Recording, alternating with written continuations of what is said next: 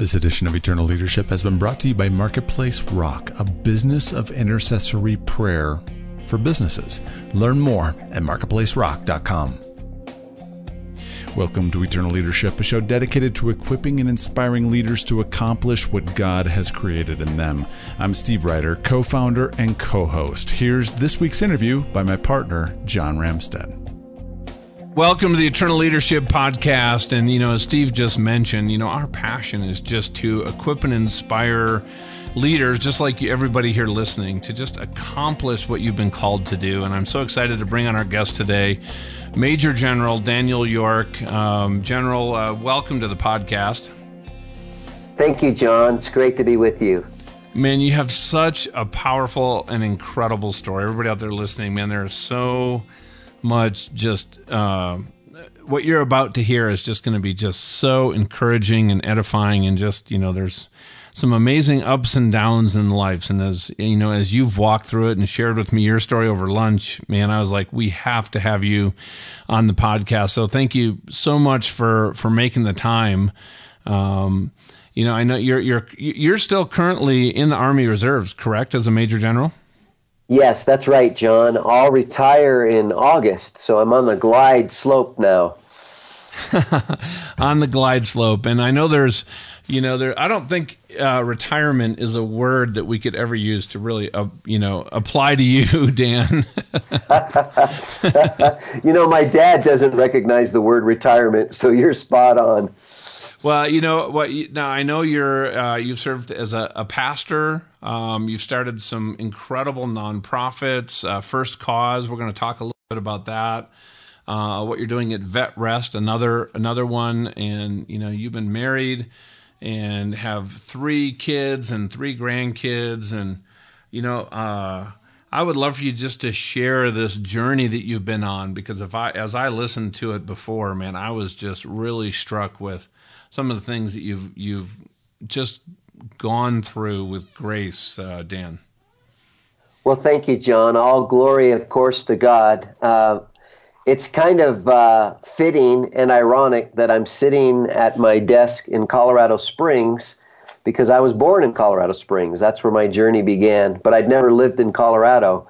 So I'm, I'm thrilled to be now two years and, and counting in Colorado. But my journey began here. My parents, uh, Ron and Betty York, were uh, with an, an, organization called the Navigators, which is known for uh, uh, training and they're strong in discipleship and helping people grow in their faith. So my folks, uh, my dad's been with the Navigators for over 50 years, wow. and he he is now in Florida with my stepmother.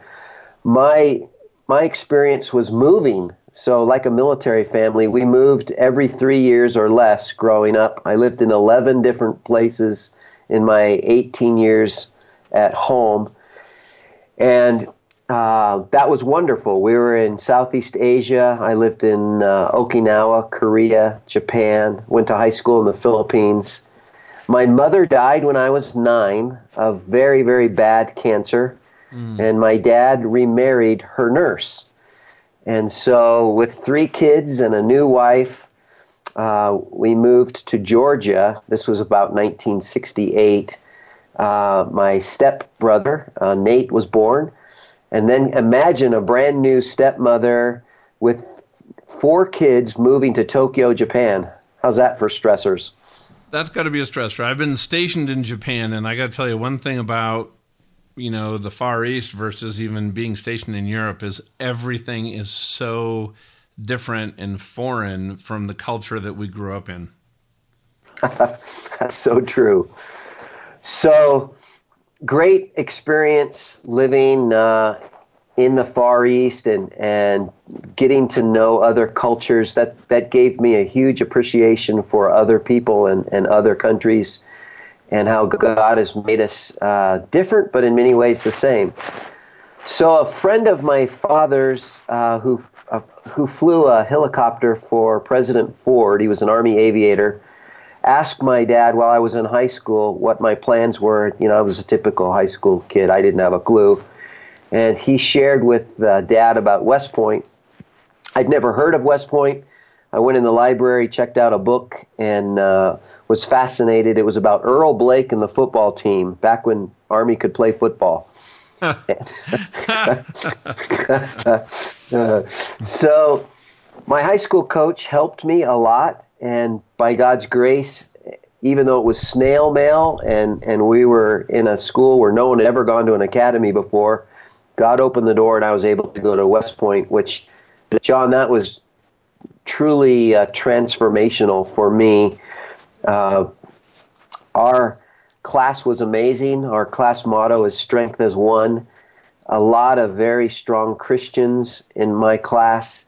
And so the fellowship was rich. The education was incredible and I was over my head. Uh, my my high school algebra teacher said I'd never make it because I didn't have a, a strong math science background. Now, were you going to that high school was, in the Philippines, if I remember? That's right, at Faith Academy. Mm-hmm. So, uh, Mr. Grotiger had taught a lot of students in Texas who had gone to the academy, so he knew what he was talking about. Fortunately, when somebody tells me I can't do something, that's a challenge.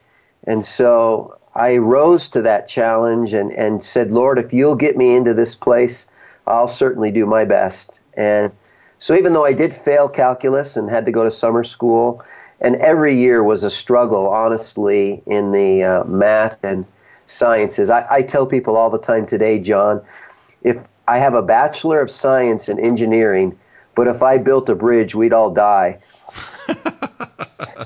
well, at least you know where you, you know what your strengths are. They're not in math and science. So West Point was a great experience, uh, despite the academic challenges. Made wonderful lifetime friends. Graduated in 1981 and went into the 101st Airborne Air Assault Division, and had uh, tremendous experience there uh, as a uh, platoon leader and as a general's aide, and then as a company commander. We deployed our unit to the Middle East as part of an operation that is enduring to this day. It's called the Multinational Force and Observers, MFO. And so the, the mission was to keep the peace between Israel and Egypt. And so we had outposts all across the Sinai Desert. Hmm. On December 12th of 1985, so about six months into the rotation as we're ending it, I got a call from the intelligence officer, Ira Richardson. He said, Come up to the headquarters right now. So I walked up to the headquarters, was met by uh, Mark Armstrong, who was a, another West Point classmate and good friend and believer. We walked into the headquarters. Ira said, Sit down. And uh, of course, we didn't sit down uh, because we knew something bad was about to be said. And Ira said uh, the flight, uh, the second iteration, crashed in Gander, Newfoundland, and all 248 of our soldiers were killed. No survivors. 256 total people on that plane. That was absolutely stunning. Uh, Mark and, and, and I had a classmate, Brian Haller, who was on that plane. Brian was my best friend unbelievable uh, fellow Christian and, and, and leader. I put all 24 of my married guys on that plane so they could get home a week early. The only reason I was not on that plane was the majority of my soldiers were still in the desert, and it's a military principle that the leader stays where the bulk of the of the unit is for command. And so that's that principle and God's grace, of course, saved my life, or I also would have been on that plane. So that was pretty devastating.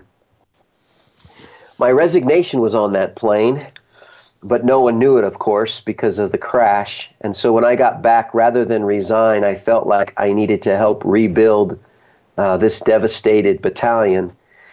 And so I stayed on. Uh, I ended up having a fairly long company command, uh, about 21 months, which is unusual in the Army.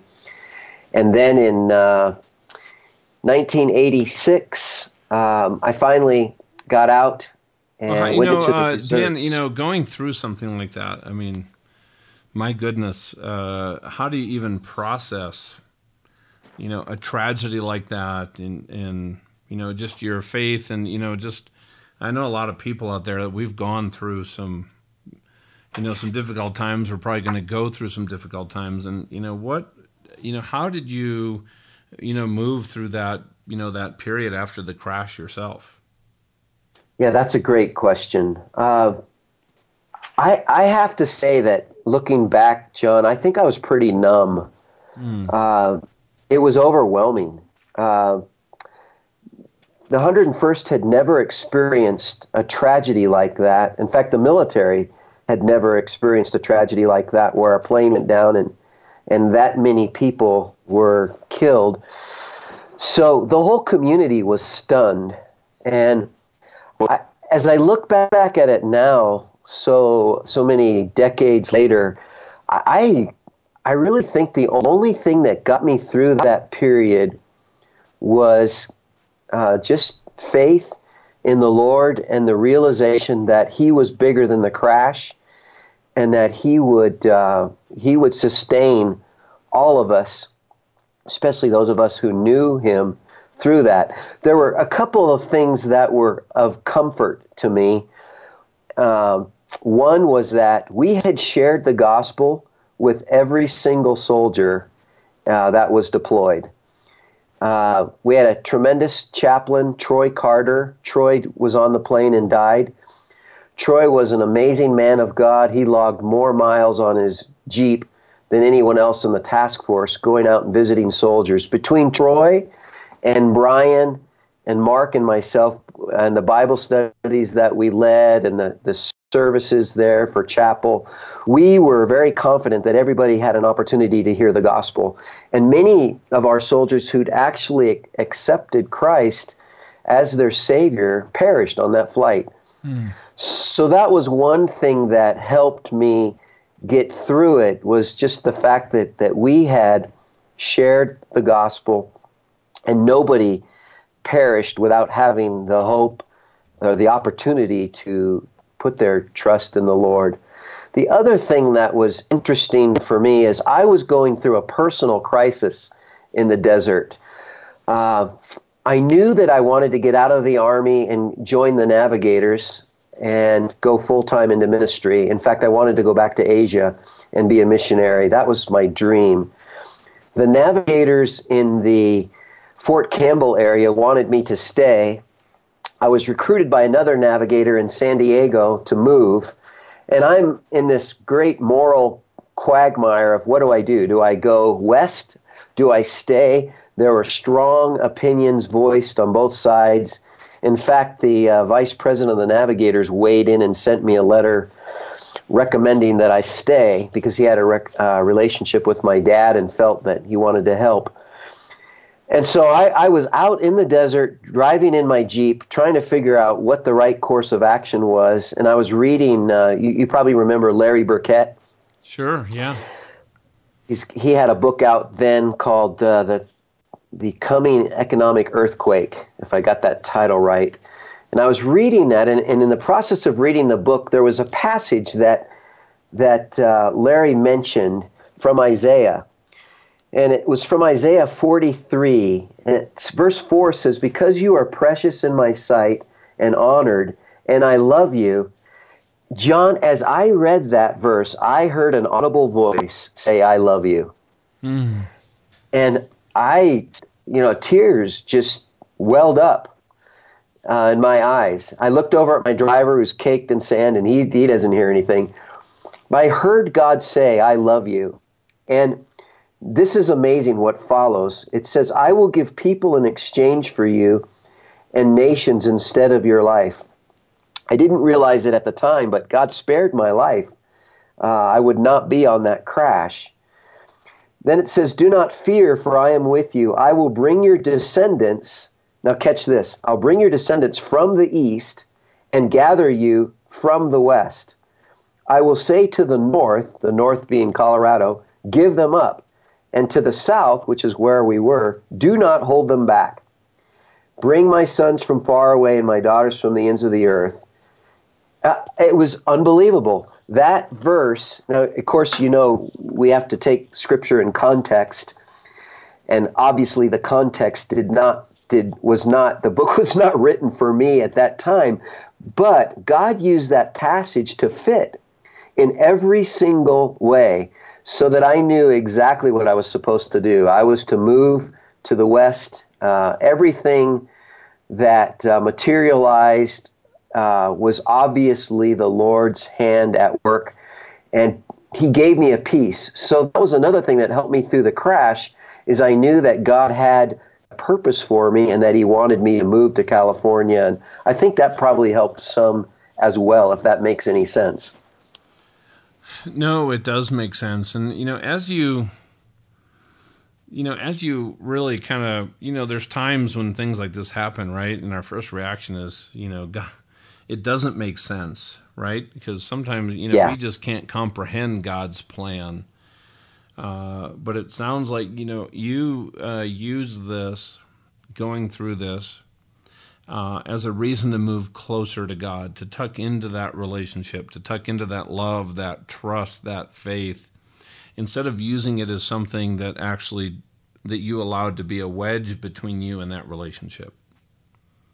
You know i think you bring up a good point and i, I think as as leaders one of the most important truths we can hold on to is the fact that god loves us. Yeah. because that sustains us through anything and i i, um, I would experience that uh, in really in uh, spades much uh, much later in a in a fascinating way.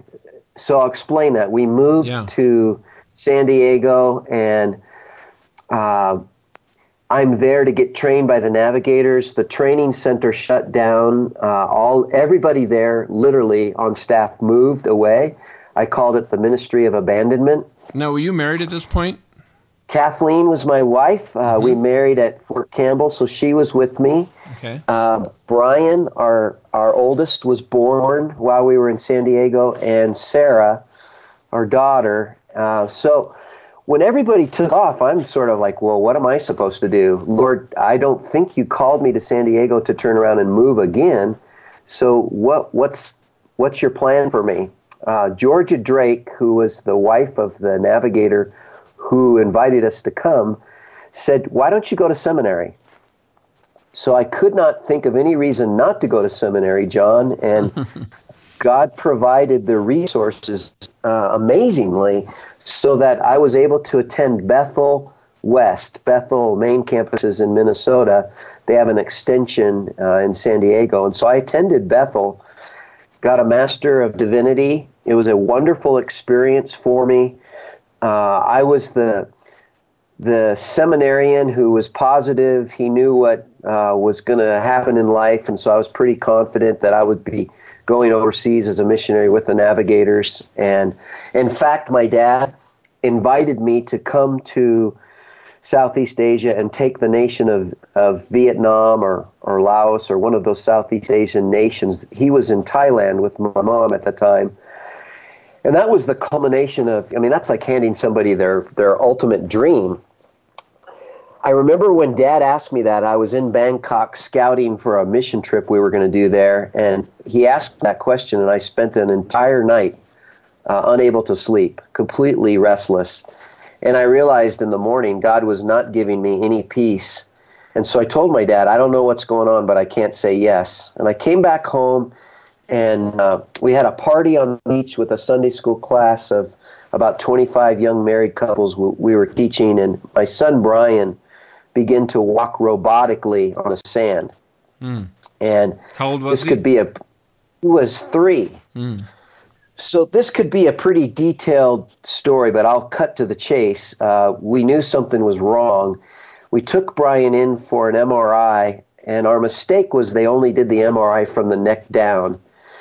Uh, and that was because they were looking for other things and they couldn't find anything wrong. And uh, then a couple months later, Brian's eyes began to cross.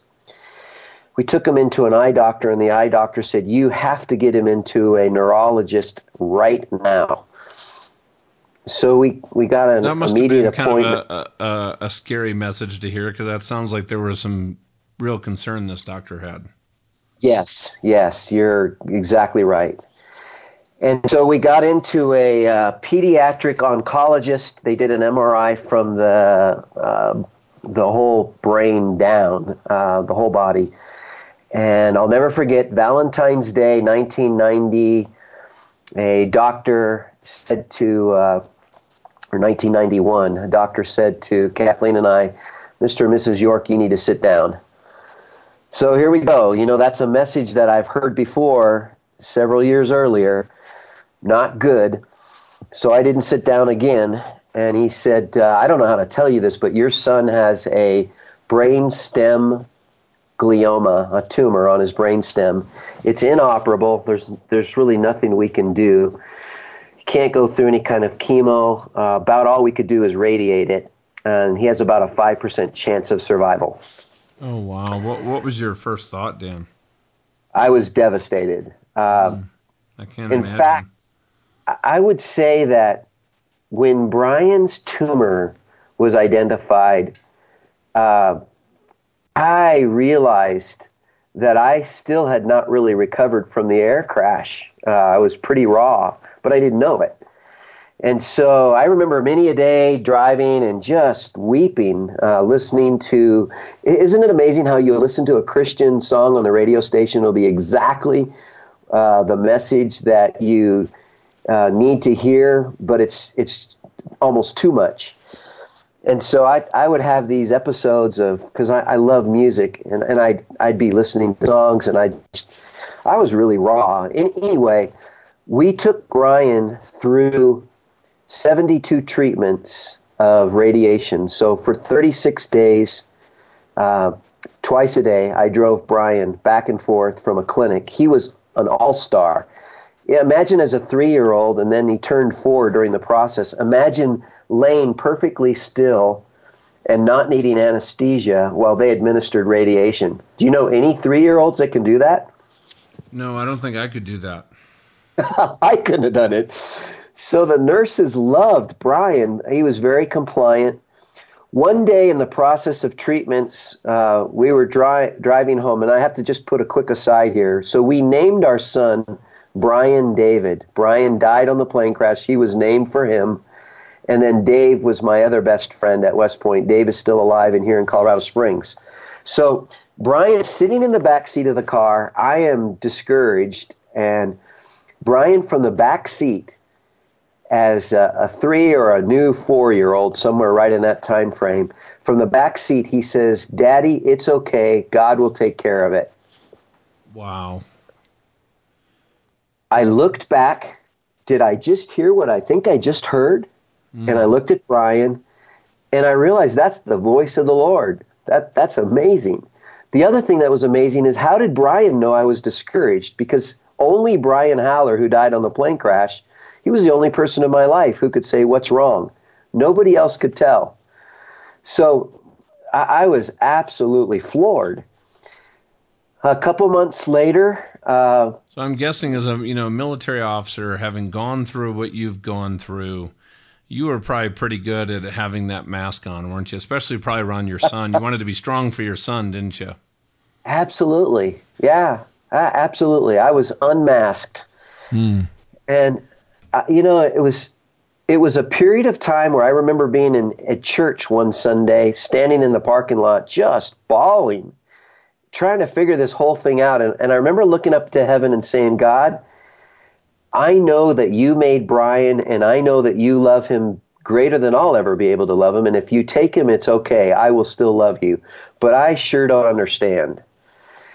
And in going through that process, John, uh, an interesting thing happened. I got a call from the seminary, and uh, an Air Force retired colonel said, Dan, there's a church up in Oregon that wants to start a church, and they're looking for a church planter. Why don't you send them a resume? I thought, good grief, why would I do that? I'm in no position to start a church. Mm-hmm. But because I respected him, I did. I went ahead and sent him a resume. Southwest Hills Baptist Church in Beaverton, Oregon followed up on my resume and, and asked me to come up and interview in uh, this would have been uh, June now of 1991.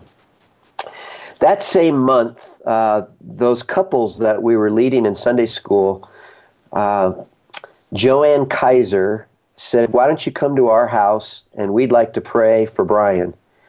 And so she was a worship leader and a wonderful gal. And so we went to, to Joanne's home and she and Richard graciously opened it up, and several couples and us uh, sat around a, a living room and we prayed for Brian. We wept. We sang worship songs.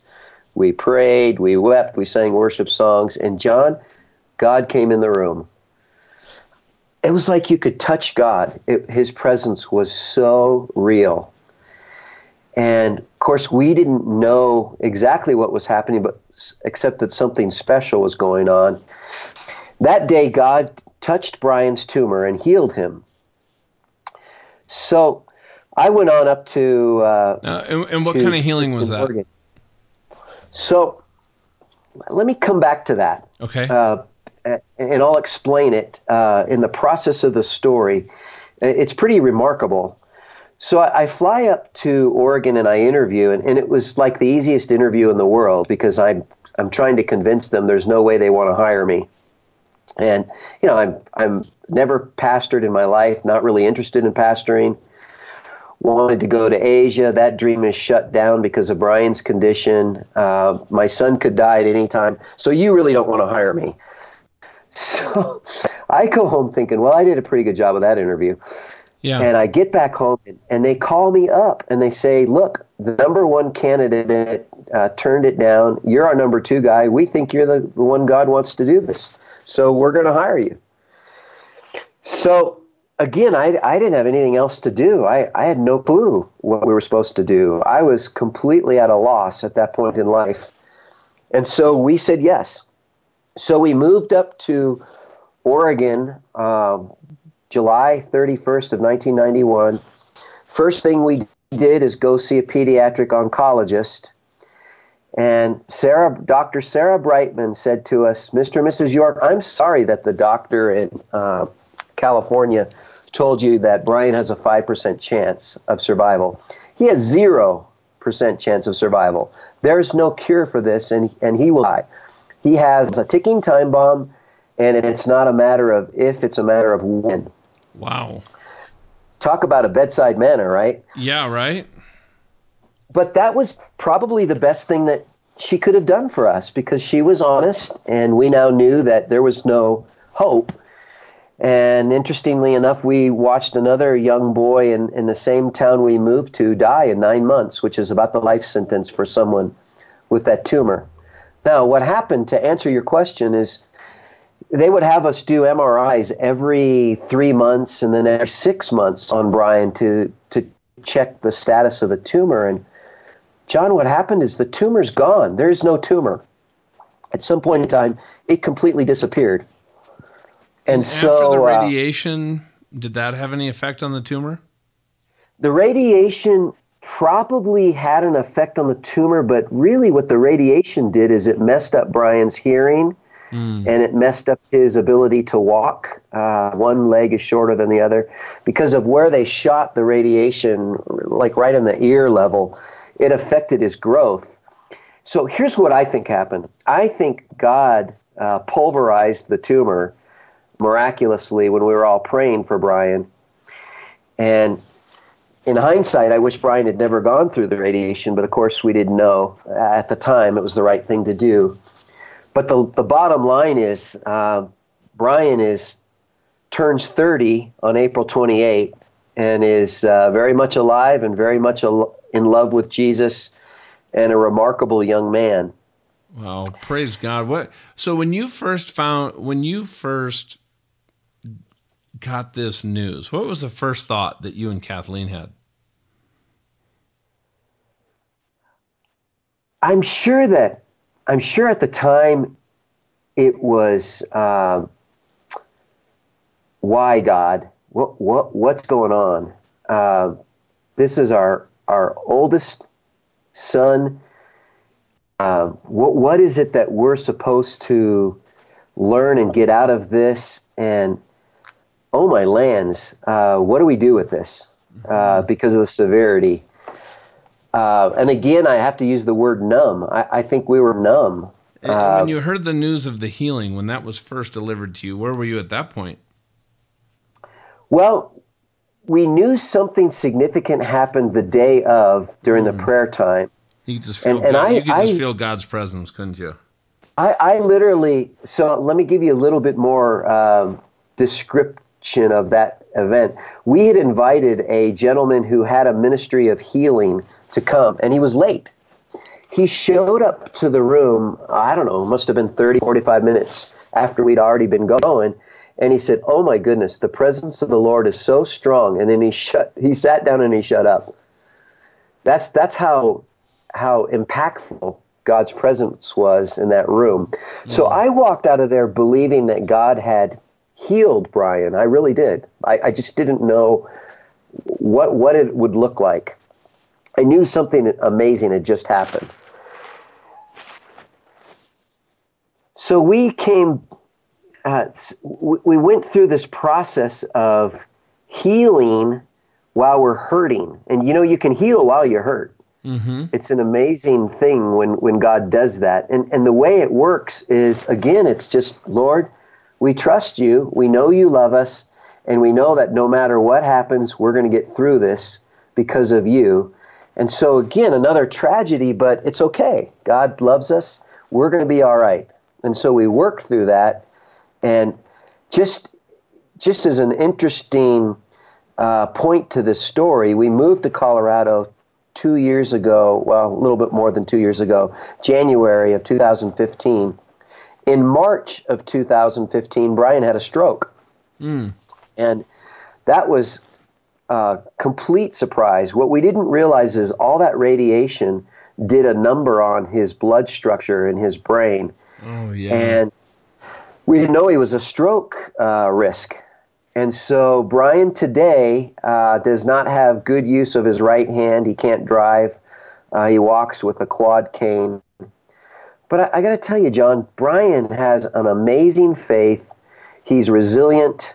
He ministers to people through all of this. And so, you know, you just take the bad with the good and you realize that someday we're all going to be healed. We'll be with the Lord. And we look forward to that. Uh, but the challenges haven't gone away. The challenges are still there. So, what you know, looking back on this whole process, Dan, what what really stands out for you in your own personal journey? You know, as a father, as a husband, as a you know, as a leader. Yeah, I, John, I think that uh, Colossians one eighteen is a unbelievable verse. It says, He, and the He, of course, being Jesus, is also the head of the body, the church. He is the beginning, the firstborn from the dead, so that he might come to have first place in everything. And I, I think that the takeaway for me through all of life's experiences is that Jesus must take first place in everything. And when that happens, He wholly transforms our lives. He gives us the courage and the strength to get through the storms, and He gives us the joy that we need in the journey. That's a real joy that no one can take away. And I, think that's that's probably my takeaway. By the way, that's really that was the incentive for starting First Cause, our leadership nonprofit, uh, because everything's caused, the first cause, the primary cause is Jesus.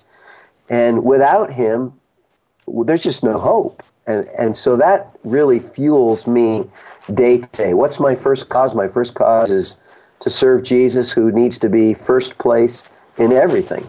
Mm. Man, that's powerful. Thank you so much for sharing that. And, you know, as you have put Jesus first, right? And there's a lot of leaders and and people in business and in ministry and in government, you know, around the world listening in, you know, to this conversation. It's just been such an amazing testimony, you know, and, you know, what does that look like for people to really, you know, tap into that first cause, Dan? John, I, I have to say that there are days I don't put Jesus first. And well, that's real. It, it's a it's it's it's a challenge, you know. It's yep. it's uh, it's because we we all have our our wills and our our desires, and so I, will answer your question this way. I, I think that here's the key for me. I I very much strive to make sure that every single day I'm in the Word of God, that I'm spending time in Scripture, mm-hmm. because that's sort of an azimuth check, and God's Word speaks to us if we'll let it. And so, and, and I'm not legalistic about it. You know, my, my dad, I'll tell you, every single morning, today is no exception. He got up around 4.30 or 5.30 in the morning, and the first thing he did is read his Bible He's got his journal and he's got a cup of coffee, and that's that was my growing up. Talk about a stable example of uh, faithfulness. I'm not as uh, legalistic from the, and not that my dad's legalistic. He's just phenomenally disciplined. I'm not as disciplined as my dad. So I try to read the word first thing in the morning, but sometimes uh, it, it'll be in the evening. But that kind of grounds me but I, will just say it's a battle to put Jesus first every day because there's a lot of distractions and there's a lot of competition. And so for me, I have to focus on trying to get that time in the Word, trying to work on conversation with the Lord and, and to talk to Him frequently throughout the day and to listen. Uh, but it's not easy. Uh, if it was easy, I, I guess we'd all be good at it, huh? That that's very true.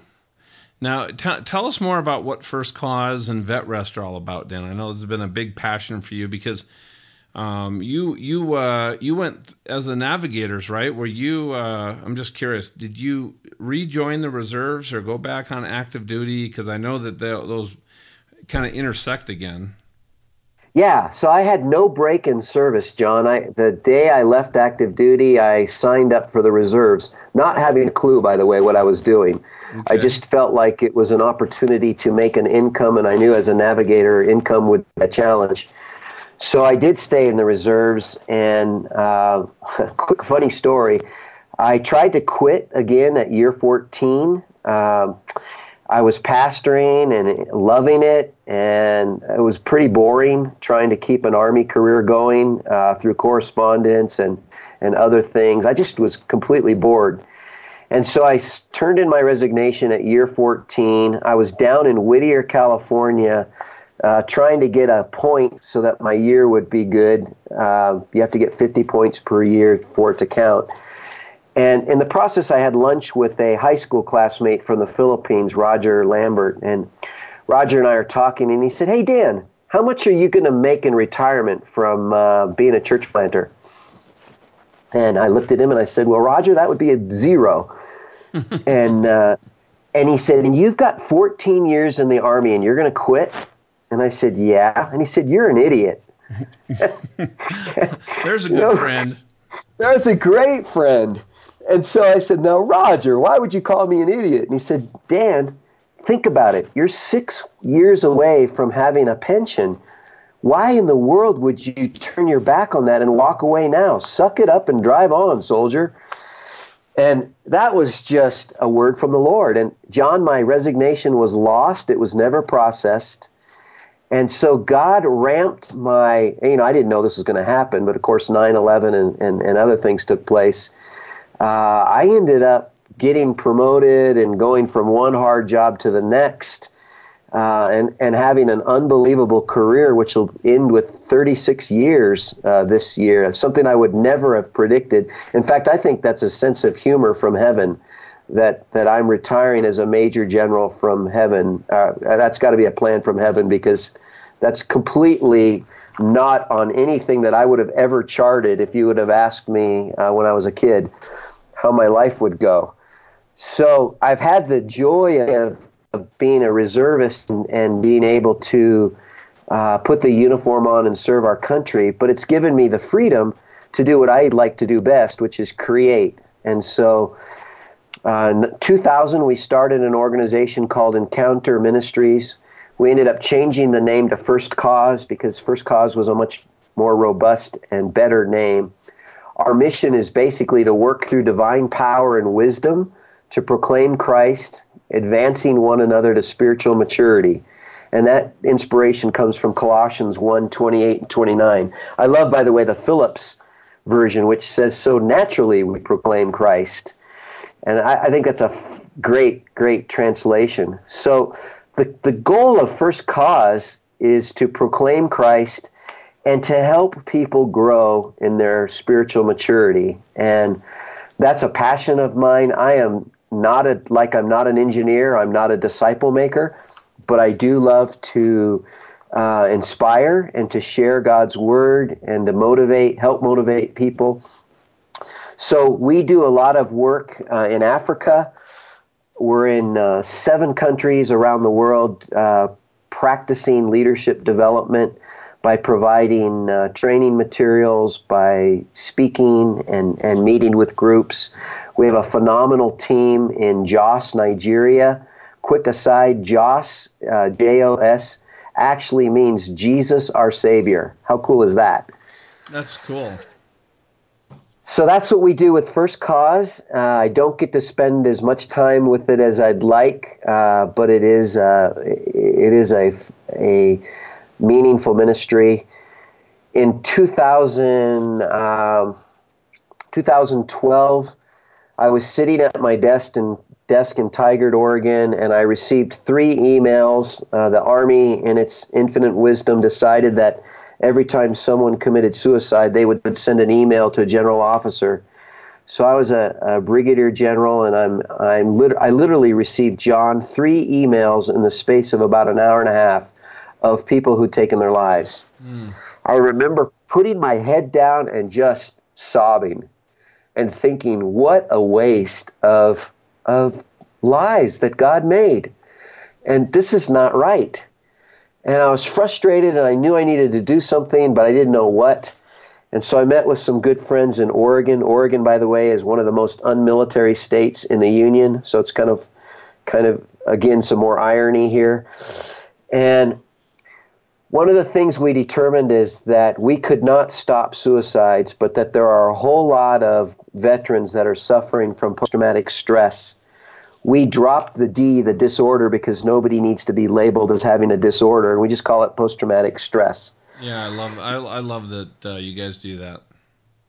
So we decided, John, that what we would try and do by God's grace and, and with His help, because it's the only way we could do it, is to try and uh, recruit coaches to come alongside and work directly with veterans suffering from post traumatic stress. Uh, the two, it seems like the two main courses of effort to help veterans one is to medicate them.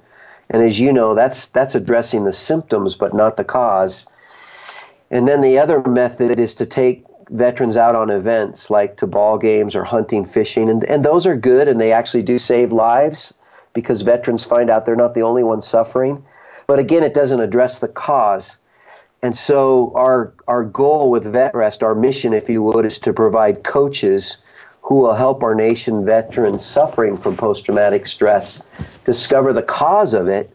Because if you know the cause, then you can can bear down with solution and then help them heal in a supportive environment. And so and we're you, trying to get you uh, train. I'm guessing that you, there's a way to train your coaches to really work with somebody coming from that PTS and to really kind of find that source and then coach once you have some clarity on what's causing the stress.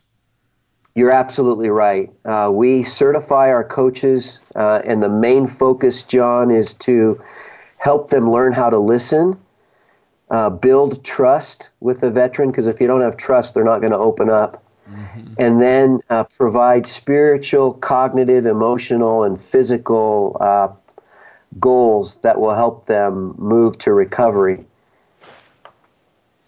And now, are you now? There, we have a lot of coaches that listen in to this podcast. Uh, Dan, are, are you looking for people to be part of that coaching cadre to work with the veterans?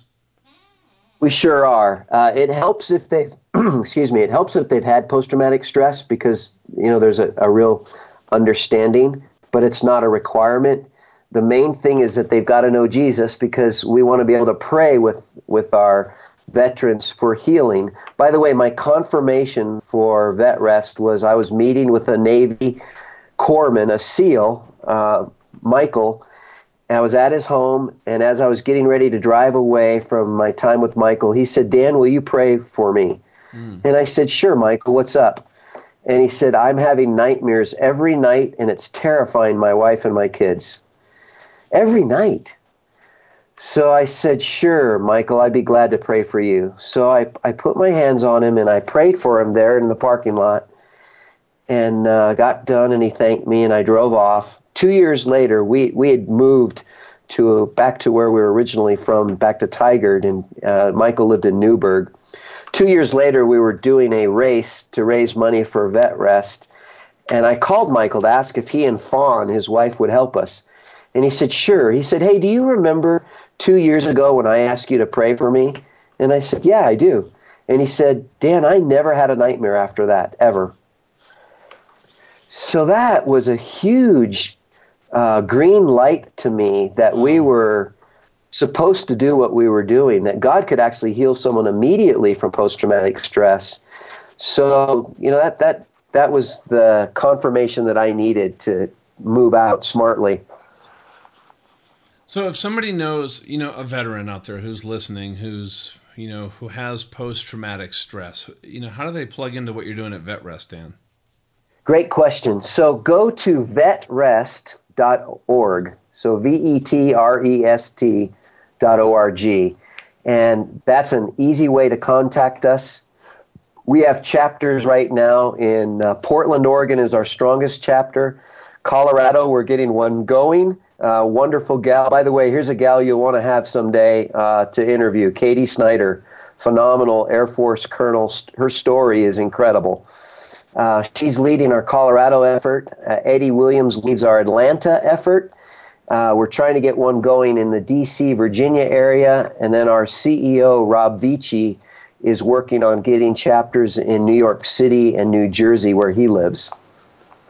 And that's fantastic. And if somebody is a coach and says, "Man, this is this is a passion. This is something that fits what I'm called to do, and the folks that I want to serve," how could they get in touch with you and say, you know what is what does the process look like to you know help some of these folks out same thing john they can go to vetrest.org and there's a volunteer form on there uh, that's a great way to get a hold of us and then we can see geographically where they're located and that actually helps us as we're kind of strategizing where we start up uh, chapters so if you guys go to vetrest.org and under the contact us, there's a there's a tab that pulls down to short farmers. Mm-hmm. Yeah, I mean the average age of farmers is about 58. My age, that's a ticking time bomb for food production. So we want to get veterans out on farms, teach them how to farm. So if you have any listeners that have farms or would be interested in helping place veterans on farms. That's a, the gift that keeps on giving because we can teach them how to grow healthy food, employ them, and it gives them a cause. So while they're working through their post traumatic stress, they're in an actually therapeutic environment. Oh man, this has been awesome. Um, I wish we had a ton more time. So we've covered so much, Dan. So people that have been listening in, what are just maybe just a couple key takeaways you'd like to just leave with people as we as we wrap up. The the thought that comes to my mind is Psalm 40 verse 3, which says he put a new song in my mouth, a hymn of praise to our God. Many will see and fear and put their trust in the Lord. I, I think that the biggest takeaway for all of us is just this wonderful concept of worship and if we will put God first, if we'll fear Him, revere Him, and walk after Him, um, many will see and they'll be amazed and they'll put their trust in the Lord. And what a legacy if we can do that. That that's what it's all about. Uh, I so agree. And you know, like everything else in our life, right? The power of you know that relationship with Jesus and you know, I've, I've known a lot of veterans, worked with veterans with post traumatic stress, and that spiritual healing. Like I'm, I'm so glad you're, you know, you're, you're the coaches you're working with have that personal relationship because I think, or in my experience, that has been one of the most powerful ways for people to have just permanent, you know, healing and breakthrough. And you know, in this is something that holds so many people back, and it's such a problem. I think the last stats I saw was there are 73 people a day of our veterans, active duty and veterans, that try to commit suicide, and and and 23 people a day um, are succeeding, unfortunately and those are lives that that you yeah. know what with one caring person connecting those folks to their faith finding that cause uh, the the implications of just serving this community are just so so huge and thank you so much for what you and the team are doing and I would love to help and volunteer I'm to fi- I'm to fill out the volunteer tab with you guys. And I'm to donate to VetRest uh, specifically from our company, and and uh, I just truly thank you for what you're doing, Dan. Well, John, I just want you to know you are a blessing, and I praise God for you and the calling God's given you. And it's been a great honor and a joy just to spend this time fellowshipping with you. So thank you. Well, thank you. And, you know, hey, uh, I encourage everybody out there listening, you know, connect with it's firstcause.org on the leadership work that you're doing, Dan, and then vetrest.org. If anybody out there knows somebody who um, is currently dealing with post traumatic stress, or you'd like to be a coach and you'd like to work with that community, please plug into what you've heard here. And, you know, hey, share this episode with somebody. You know, this is the kind of uh, powerful, this is the whole goal of what we're doing in the podcast uh, Dan, is just connect to people, to the resources, the tools, the relationships that they need, you know, to to move forward in their lives. And this is exactly what we've been talking about today. And thank you for sharing, just so with such vulnerability and in. Uh, man, this is one I'm to remember for a very, very long time, and sure appreciate you. Well, you're gracious, brother. Thank you, and again, glory to God. Thanks for listening to Eternal Leadership. Be sure to check the summary of this MP3 for any important links and a link to the show notes for this episode. As I said at the top, this edition of Eternal Leadership has been brought to you by Marketplace Rock. Is there something that feels like it's blocking your business? The team at Marketplace Rock partners with you in unearthing those things that could be holding you back through intercessory prayer. Just earlier this year, Vicki told me while she was praying, she heard from me to water the seeds. I knew exactly what it meant and got some business out of it. Another time, she was praying and accurately described one of our dogs who turned out needed medical attention. John and I can't recommend the team at Marketplace Rock highly enough. In fact, our phone calls with them are the highlight of our week. Visit them online, marketplacerock.com, or listen to either of Amy Everett's past interviews with us, episodes 4 and 66, marketplacerock.com. For John Ramstead, I'm Steve Ryder, and thank you for listening to Eternal Leadership.